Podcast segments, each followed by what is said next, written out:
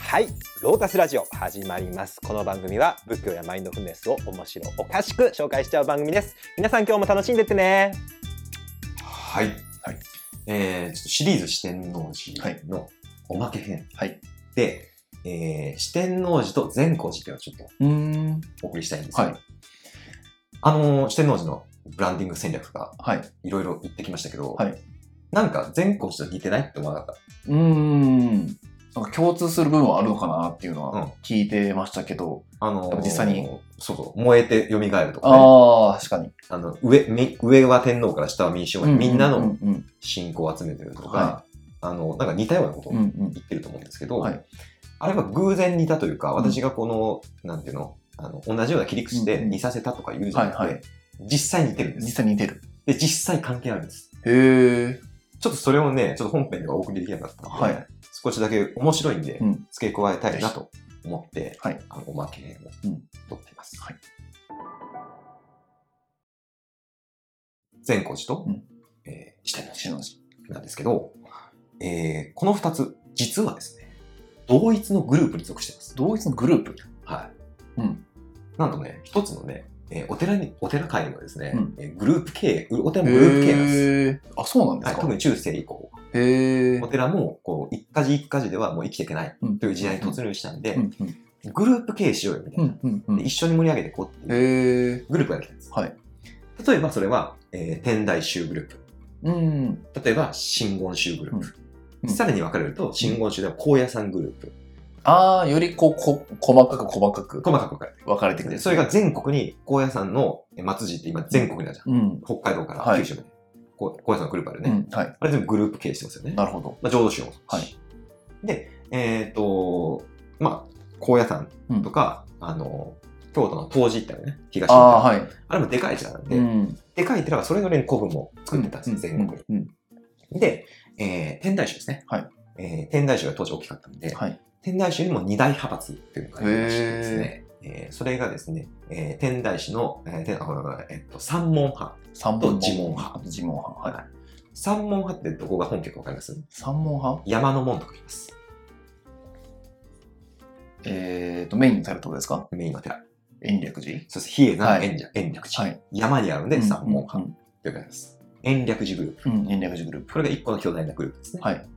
そしてもう一個、自問派という、うんこれに対抗して、んバチバチ対抗して、うんうんうん戦争までやってたんですから、そんなに過激やったんですか自問派、過激ですよ。もう、総兵もいたからね。はいはいあの本当弁慶、弁慶とも、うん弁慶は確か自問派に属してます。うんうんうん。自問派の、えー僧侶のおぼあの兵士です兵士。あれは造兵。僧兵で、えー彼が属してたのが、えー寺の門とかで自問派。うんうんうんその本拠地のお寺知ってる本拠地のお寺、結構有名ですかまあ、お寺界では有名。えー滋賀県大津市、坂本にありますいね。やー、行ったことあるような気がしますけど、うんなん何寺ですかはい、恩城寺という寺ですね。恩城寺、名前は聞いたことあるなえー園、あの、園って言うんだ。はい。幼稚園とかね、はい。城の寺、はい。恩城寺。うん通称、三井寺。はい。えー、三井っていうか、あー、通称三井、あ聞いたことある、そっちは聞いたことあります。うん、通称三井寺ね、うんあそこがもう一個の天台宗の二大巨頭の一つ、自問派うのん総本そう山本さん。うんうんうんなんで。す。で、えー当然天台宗っていうのはさ、あの最澄さんは比叡山ではい。開いたわけですから、うんもともとは比叡山が中心。うんうんうんあっちがまあ、まあなんていうか先行者ですよね。はい。強いんですよ。うんうん。で、呪文派っていうのは、まあ、エンチンさんというのが開いたんだけど、えーまあ、ちょっとこう、後から追っていく感うんじうんうんで、ただまあ、めちゃくちゃ勢力も広がってたんですけど、こっちのお寺のグループ、この恩城寺派、はい。えー呪文派グループに、えー善光寺も四天王寺も属してる。へえ。あ、そっち側やったんですね。うん、そっちは。うんうん。なんだったら、えっ、とね、一回、まあ、正言っていうね、えー聖なる厳しいって書くんですけど、はい。これはその呪文派のお坊さんなんですけど、うんうん彼は1118年、まあ、12世紀ぐらい、うん彼はね善光寺のトップに就任するんですしたんですけど、なんと四天王寺のナンバー2でもあったうんうんうんうん。へえ。それトップがほぼ一緒なるほど。えっ、とまあ今自でも分言えない派の中の。あの このなんていうの三菱の CEO 兼あーあ、そういうのいっぱいありますもんね。あの相談役社あー外取締役みたいな感じあ、いっぱいありますもんね。そういうあいそうあやられてる方って。え そうそうそうなるほどあるでしょいるでしょはいはい。本当あんな感じだったのはいはい。なるほど。はい、四天王寺の、えー、まあ、副社長はい。兼善光寺トップなるほど。みたいなポジションにいたんです。へえ。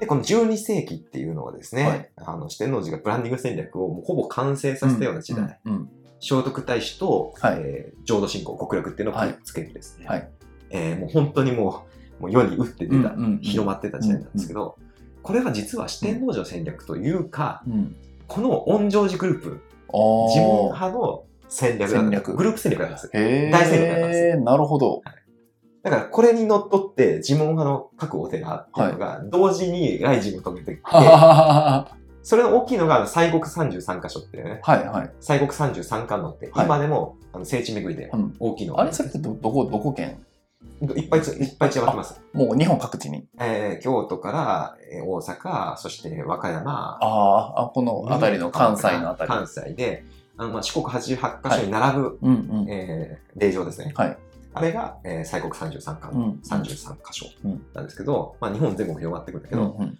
あれはあの呪文派が中心として作作られたところ、へえ呪文派のお寺が多いですなるほどあの一番は三井寺ですから三井寺あの、その恩城寺が、あの、西国33巻のトップ1。へえそして、最後、うん33箇所の、もう別所ですけど、はい特別なところで一番最後に入るのが善光寺。へえ、はいまあ綺麗ですね。綺麗でしょ綺麗ですね。透けて見るでしょ。ああ、これグループ戦略。なるほ ど。あそういう目線、あ、めっちゃ面白いですねみたいな。。めっちゃ面白いでしょ。そう考えると、なんか、ミーデラもホームページ、今でもホームページめっちゃ綺麗かったりうんうんうんするじゃないですうかん。うんなんか、インスタ映えみたいなあそうそうそうそう載せてたりとか。あれ伝統ですね。それもやっぱ当時からのはいブランディング戦略が、今の形になったのが、うんそういうなんかインスタで映える写真とか、綺麗なホームページとかなのかなあってああると思います。思うと、はなるほど、当時からブランディング戦やっ略てるのかっていのう発信地ですね。発信 源。なんかそういう目線でホテお寺のホームページとかやってること振り分けたら確かにすごい色出そうですね。はいはいはい。面白そそれは非常に、はいあの、その、なんていうの、うん元と、う。元ネタとしうてんあると思います。なるほど。いや、面白い。で、えっとその三井寺を中心にこういろんなところがお寺がうん一緒にライジングをおお遂げていくという話があっー。て、うん、えっとこれはいろいろなところに現れてきます。それちょっと紹介したいと思いますので、はちょっとブレイク入ります。四天王寺と善光寺ということはいでお送りしてまして、えーその2つ目、その2つのお寺、はい。ブランディング戦略、はい。背景にははい。何があったんですか同じグループのそうですね。所属していて、天台宗の、はいえー、呪文派はい、自問呪文派に属していたと。ということですね。はい同一グループ、コンセンだったわけですね。はい。あの、呪文派のお寺、恩城は寺、い通称ミーデラうんのグループで、うん同時的にうん。このブランディング戦略が展開されていた天台と。。はいいうことで、それがまあ例状化してくるんだけど、はい。このちょっと例をもうちょっと上げていこうかなと思いまして、えー善光寺の阿弥陀様はい。っていうのは、はい。えーあのブランディングのキはいャッチフレーズは何でした何個かありましたね。インドから来た。インイドンかドからら来来たた生きてる仏。生きてる仏、はいこの二大キャッチフレーズ。日本最古とかね、ああ、日本最あ高と。は女性も救われるうんうんうんうん。これ全部御城寺の方針ですね。あ、そうなんですか。はい。ということは、御城寺の仏様、ご本尊様もそういった御城寺の仏は、性質があるんですかえー、三国伝来。三国。あ、これちょっと、あやふや、あやふやだけど、三国、確か三国。はい。で、生きぼ、これ間違いない。生きぼ生仏。き仏。はい。夢に出てくるやおー。つ。あ、なる ほど。夢に出てくるやつ。これ、これ御城寺の仏はさいんですね。はい。これが、この属性を生き付与されて仏。まはす。い。で、えーっと、女人救済っていうのは、まあ、御城寺にはないんだけどうん、御城寺グループのお寺には結構いろんなところで出てて、へえ。四天王寺もそれ、あ、女人救済の。女人救済のお寺。で、まあ、これがいろいろ、あの、いろんなお寺に派生していくんだけど、えーまあ、小川寺っていう和歌山の、この西国三、あー西国三十三巻のに入ってるけど、うんうんこれも恩城寺グループで、うん女人救済を出してきた出っしてる。はい。てことで、うんえー女人救済っていうブランディングと、うんえー生き仏、うんし三国伝来、この辺はうん恩城寺の大法師うんうんうんなんです。で、さらにですね、えー熊野って結構大きくて、うん一辺さんが悟ったのは熊野熊野ですのね。神様と会って、そううんぬんみたいなそう話が、なんか聞きましたよね。なぜか、あれは神社で、ね一般的には、うんうんうん熊野っていう神様がいる。はい。でも、一辺さんも参拝する。うん。その後、いろんなお坊さんが参拝するんでうすんう。んなんでって思うじゃないですか。はい。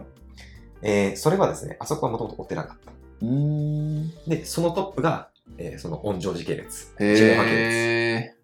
で、多分あ今、四天王寺行ったら分かると思うけど、はいはい熊野とかいっぱい書いてあるわ。うんうんあの熊野との関係めちゃくちゃ強くてう、んうん。熊野参拝の出発地として四天王寺ってあるんだよええ。で熊野、熊野行くためには四天王寺まで来なきゃいけない。うんうん。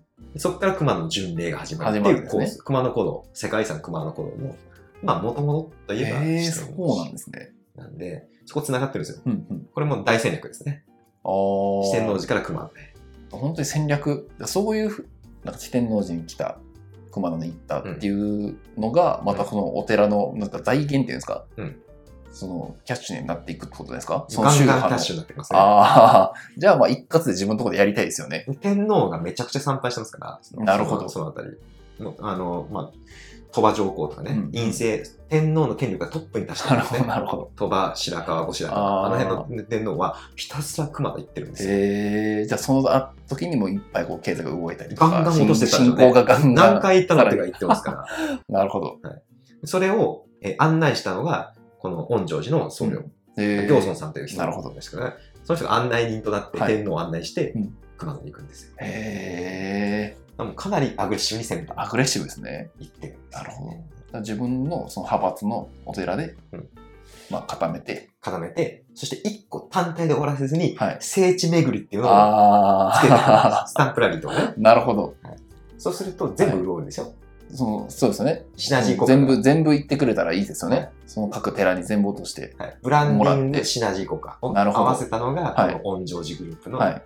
大戦略大戦略。となってきます。うんうんで、さらに、一個の寺でバズると、それを各地に飛ばしていくっていう。はは 横展開させていくみたいなそう。いうことになるのが結構あ横って展させるっていう。これは四天王寺で見られるやつであ、えーこれが聖徳太子ですね。なるほど。だからそれもなんか本当今のビジネスに通じるなと思いますね。はい。いうん一個当たったその再現性を他の各地でも取っていくみたいな。聖徳太子極楽っていうので、四天王寺が、まあ、バズったじゃないですうんか。うんあの戦略をそのまま善光寺に当てはめてったんですよ。あー善光寺演技って言って善光寺の伝説が書かれてる演技、はい由来書なんだけど、あれは四天王寺演技を参考に作られたという、へえ100年、大体100年ぐらい後にはい作られてるんですけど、もう結構パクってるんですよ。パクってじゃあ内容としてはお釈迦様を説法したとかって書かれてたのが演技ですよね。えっとね、それはそうですね。それはパクってる、それは四天王寺のパクリじゃないけど、あまああ、元々の伝説としてあったっていうあーなるほどお釈迦様から来た。はい。えーまあ、それは阿弥陀さんだったしね。うーん。伝説としてあって、はいまあ、そこは善光寺のオリジナリティってことじゃないなるほど。日本最古どころかみたいな、うん日本日本最古の仏みたいな、うん。でインドから来たみたいな、はいはい。生身の仏、うん仏さんをフューチャーすうる、まんうんあ、それだけでも十分強いうんブランド戦略になるんだけど、あのーまあ、御城寺グループですうから、んそこに、えーこの聖徳太子伝説の伝説をねうんうんあんま善光寺の回であんま喋れなかったんで、はいここで喋っておくと、はい。聖徳太子伝説を絡めていくんですよ、えー、あ、善光寺がですかうん善光寺がえー、えーちなみに、えー日本に仏教が伝来したのは、えー何年でしたかそれやりましたね。500? はい。 50? うん。 3?